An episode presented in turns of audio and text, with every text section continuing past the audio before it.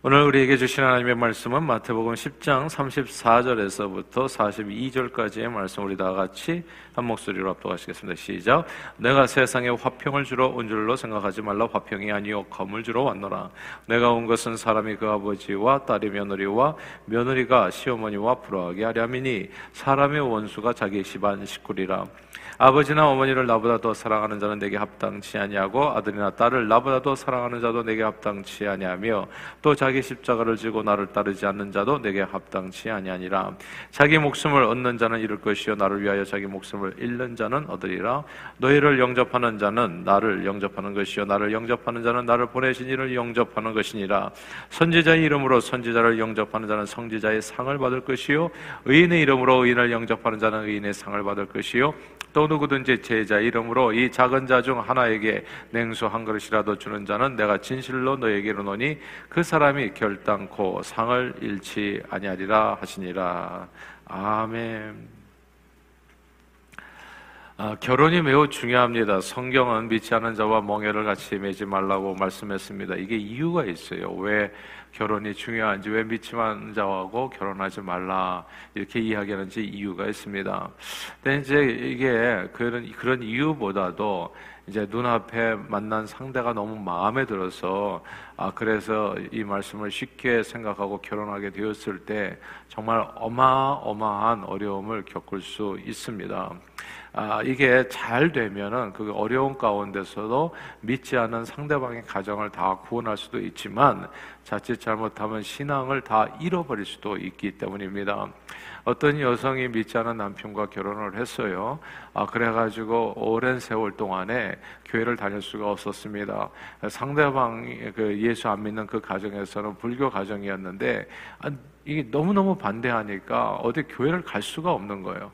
그리고 계속해서 갈등이 생기고 불화가 생기니까 결국 가정의 그 화평을 위해서 그냥 거기에 맞춰 남편에게 맞춰 살았었던 겁니다. 살다 보니까 어떻게 돼요? 그렇게 어렸을 때 처녀 시절까지 신앙이 좋았던 이 여성이 그냥 수십 년 동안을 교회 한번 가지 못하고 이제 나중에 아주 나이가 들어가지고 아, 그 남편이 좀 이렇게 나이가 들어서 좀 더 관대해졌을 때 아내의 신앙에 대해서 아 그때 이제 교회를 나오게 되는데 계속해서 남편의 눈치를 보면서 아 교회를 와야 되고 그리고 왔다가도 또 아, 집안에 무슨 행사가 있으면 또 주일 성수를 할 수가 없게 되고 이제 이런 일이 반복되는 겁니다.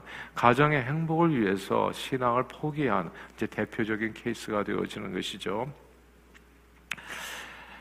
올바른 성경 해석, 올바른 성경 해석을 해야 되는데 그 올바른 성경 해석에서 제일 첫째 가는 덕목은 언제나 그 말씀이 나온 앞뒤 문맥을 살피는 겁니다. 올바른 성경 해석을 하기 위해서는 늘 그 성경 구절이 나온 앞뒤에 어떤 구절들이 적혀 있는지를 잘 이해하고 그 맥락 속에서 그 본문을 이해하는 게 매우 필요합니다. 아, 누군가 이게 이게 근데 사실은 성경 해석뿐만 아니라 인생을 살아가는데 우리가 서로 간의 대화 속에서도 상대방의 말을 잘 이해하려면 그 말의 전후 문맥을 이해하는 게 되게 중요하지요. 누군가 이제 뜬금없이 나는 말을 좋아합니다 라고 이야기하면 그 앞뒤 문맥을 모르는 상태에서는 그 말이 도대체 무슨 말인지를 알 수가 없는 겁니다. 우리가 띠각띠각 타고 다니는 그런 말을 의미하는 것인지 혹은 우리가 입으로 하는 이 말을 좋아한다는 것인지 아니면 처음 초차가 있고 마지막 말자가 있잖아요. 그렇게 얘기하는 나는 끝을 좋아한다는 말인지 알 수가 없는 겁니다.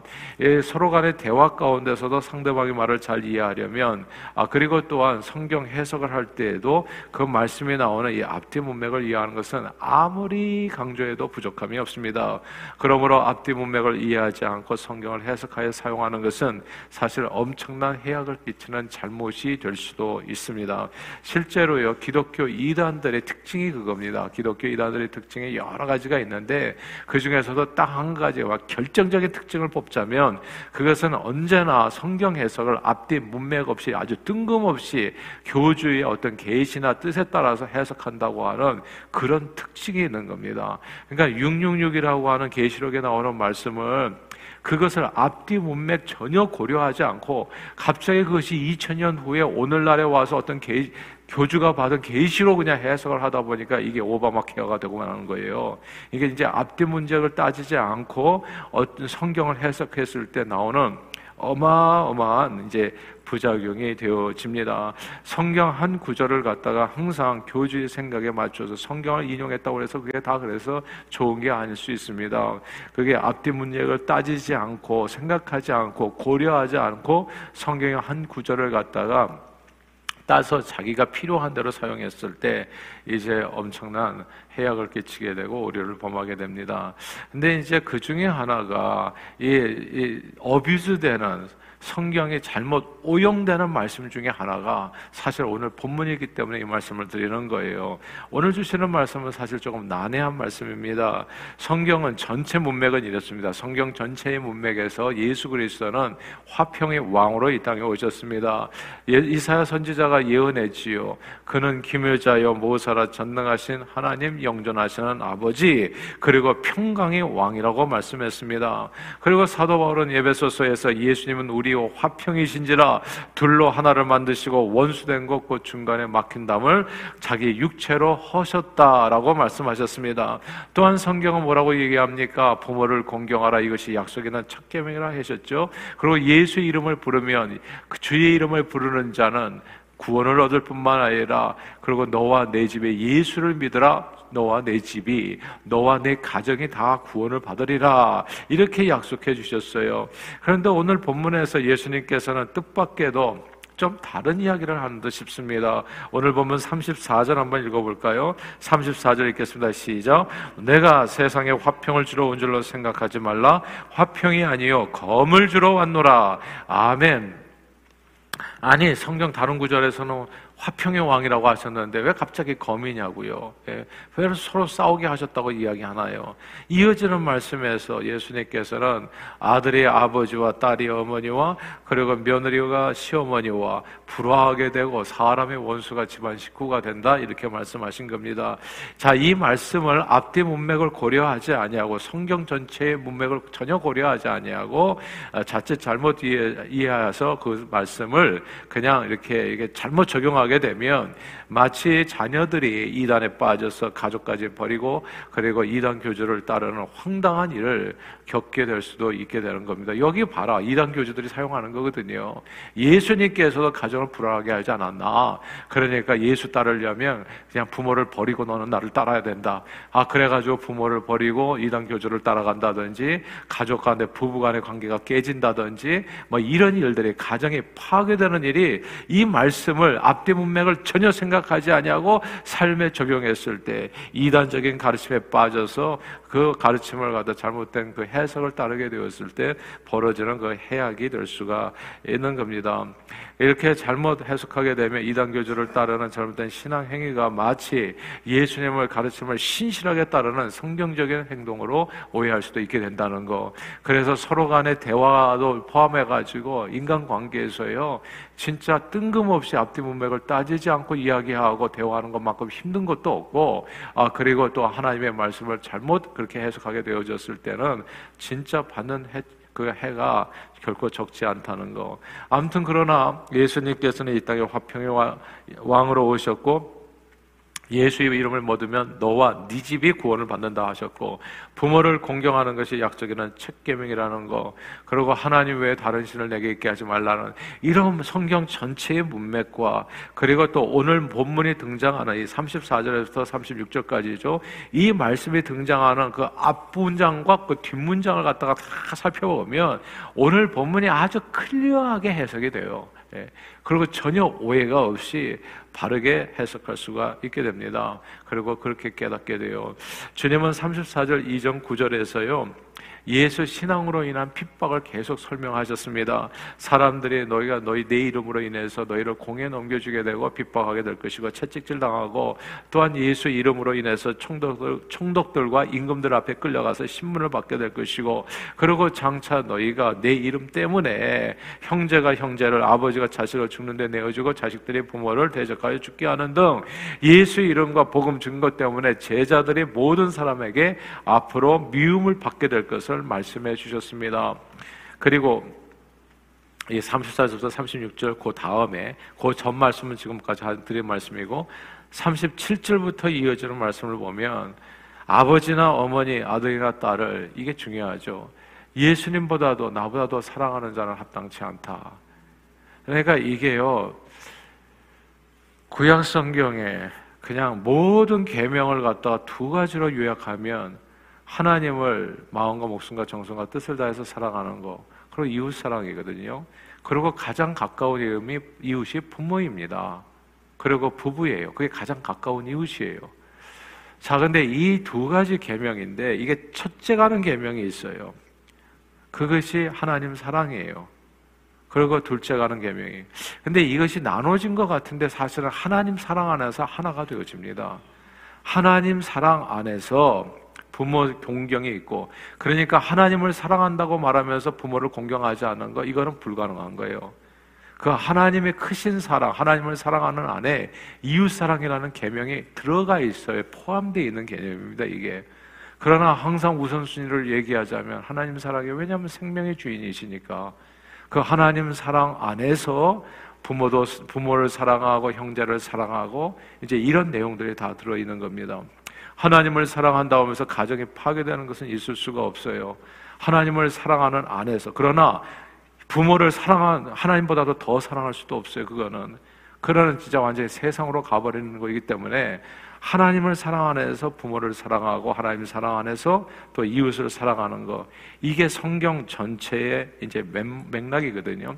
그렇기 때문에 오늘 본문 37절부터 이어지는 말씀이 아버지나 뭐 자식이나 어머니나 나보다 더 사랑해서는 안 된다. 이건 성경 전체의 문맥에서 정말 딱 맞는 말씀이에요. 하나님 없이 부모를 붙는다고 해가지고 그 사람이 영혼을 구원을 얻는 게 아니거든요. 그러니까 하나님, 우리 생명의 주인은 절대 포기할 수 없는 그 사랑의 대상이 되어지는 겁니다. 그러므로 이 앞뒤 문맥을 고려해서 오늘 주신 예수 그리스도의 말씀을 자세히 읽어보면 오늘 본문의 난해한 말씀은 우리 영혼의 참 주인이신 하나님께서 보내신 우리 인생의 유일한 구원자 예수 그리스도를 믿음으로 따르고 사랑하는 일을 가로막는 이들과는 갈등을 겪을 수밖에 없다. 갈등을 겪을 수밖에 없다. 왜냐하면 그것을 가로막으니까. 우리 영혼의 주인을 갖다가 사랑하는 것을 가로막으니까. 그래 가로막는 사람을 버리라는 얘기가 아니고요. 가로막는 사람하고는 갈등을 겪을 수밖에 없다 는 얘기예요. 갈등을. 예. 근데 이 갈등은 자식들이 부모에게 폐륜을 저지르거나 가족들과 완전히 뭐 연을 끊는 거나 이렇게 하기 위함이 아니라 오히려 가족들의 온전한 구원과 참된 평화를 위해서 거쳐야 되는 일종의 정말 어려운 과정이 된다는 겁니다. 그러나 주님은 우리가 전체적인 문막에서 성경 전체의 문막에서 보면 하나님을 사랑하는 그 마음으로 너와 내 집이 구원을 받으리라 하나님께서는 우리를 통해 가지고 그 가정을 구원하기를 원하시는 것이지 뭐 부모를 떠나서 버린다든지 이단의 가르침처럼 이런 얘기가 아니라는 것을 성경 전체 문맥에서 보면 알게 돼요. 이렇게 성경 전체에서 문맥에서 봤을 때 바리새인이 뭐라고 가르쳤냐면 고르반 하나님 앞에 드림이 되었다면 부모를 공경하지 않아도 된다고 가르쳤어요. 있어요. 그 일에 대해서 너희가 하나님의 말씀으로 하나님의 말씀을 대적하게 한다고해서 예수님께서 그들의 위선을 책망하셨습니다. 그러니까 하나님의 말씀은 이게 이게 서로가 대치되는 것이 아니라 전체 맥락에서 생각하면 하나님을 사랑하는 그 안에서 부모를 사랑하고 공경하고 형제를 사랑하고 이웃을 사랑하는 이것이 하나님의 뜻이라는 것을 알게 되는 겁니다. 이게 서로 배치되는 것이냐. 그러면 오늘 본문을 어떻게 이해해야 될까요? 36절까지. 그래서 성경은 믿지 않은 자와 멍해를 같이 매지 말라고 했어요. 왜냐하면 멍해를 맺게 되면 가족이 진짜 원수같이 다툴 수가 있어요. 그 신앙 때문에 너무너무 어려워져요. 그래서 어떤 사람은 가정의 행복을 위해서, 가정의 화평을 위해서 예수를 떠나는 사람들이 있는 거예요. 그냥 교회를 안 나와요, 그냥. 왜냐하면 교회만 나오면 난리가 나니까. 뭐 주님 믿는다고 그러면 너무너무 고통스러우니까. 진짜 원수가 따로 없이 되어버리니까 그냥 그 가정의 잘못된 화평이죠, 그거는. 오늘 여기서 얘기하는 것은 잘못된 화평을 얘기한 거예요, 예수님께서. 그런 화평을 위해서 말도 안 되는 구원받지도 못하는 화평을 위해서 내가 이 땅에 온 것이 아니다. 나는 참된 평화를 너희 가정에 주기 위해서 나는 이 세상에 왔다는 거예요. 근데 참된 평화를 얻기 위해서는 거쳐야 될 과정이, 과정이 갈등인 겁니다, 사실은. 우리 가정이 그랬었어요. 어떤 가정, 제가 처음에 예를 들었던 가정은 이제 그냥 잘못된, 그냥 이, 이 세상에 주는 화평을 쫓아가지고 진짜 참된 화평을 갖다가 잃어버렸지만은 저희 가정에서는 저는 진짜 독실한 아버님 가정이 불교 가정이었거든요. 그 가정에 사실 결혼해서는 안 되는데 믿지 않은 자와 멍해를 매서는 안 되는데 그냥 또 같이 멍해를 맨 거예요. 그냥 어떻게 되겠어요? 하나님을 사랑하는 자와 하나님을 전혀 모르는 자가 같이 한 지붕 밑에서 살아가는데 그게 어떻게 온전할 수 있겠어요? 원수가 따로 없는 거예요, 그러니까. 그러니까 우리는 또 제가 35대 또 종선이었네. 그러니까 또 이게 맨날 제사를 드려야 되는 거예요. 제사상 앞에서 우리는 늘 여기 집안 원수가 따로 없어요. 서로가 갈등이 어마어마했어요. 제가 어렸을 때부터. 지긋지긋하게 뭐 그냥 예. 머리채 잡히고 이게 이 보통 일이 아니에요. 이게. 그러니까 저는 이걸 너무 경험을 했기 때문에 제가 그래서 여러분 성도님들이 제발 그런 모험을 하지 않았으면 좋겠다라는 생각을 하는 거예요. 무슨 콩깍지가 씌워가지고 믿지 않는 사람하고 왜 결혼하는지 알 수가 없어요. 믿지 않는 분들끼리 결혼해가지고 예수 믿게 되는 거 어쩔 수 없어요.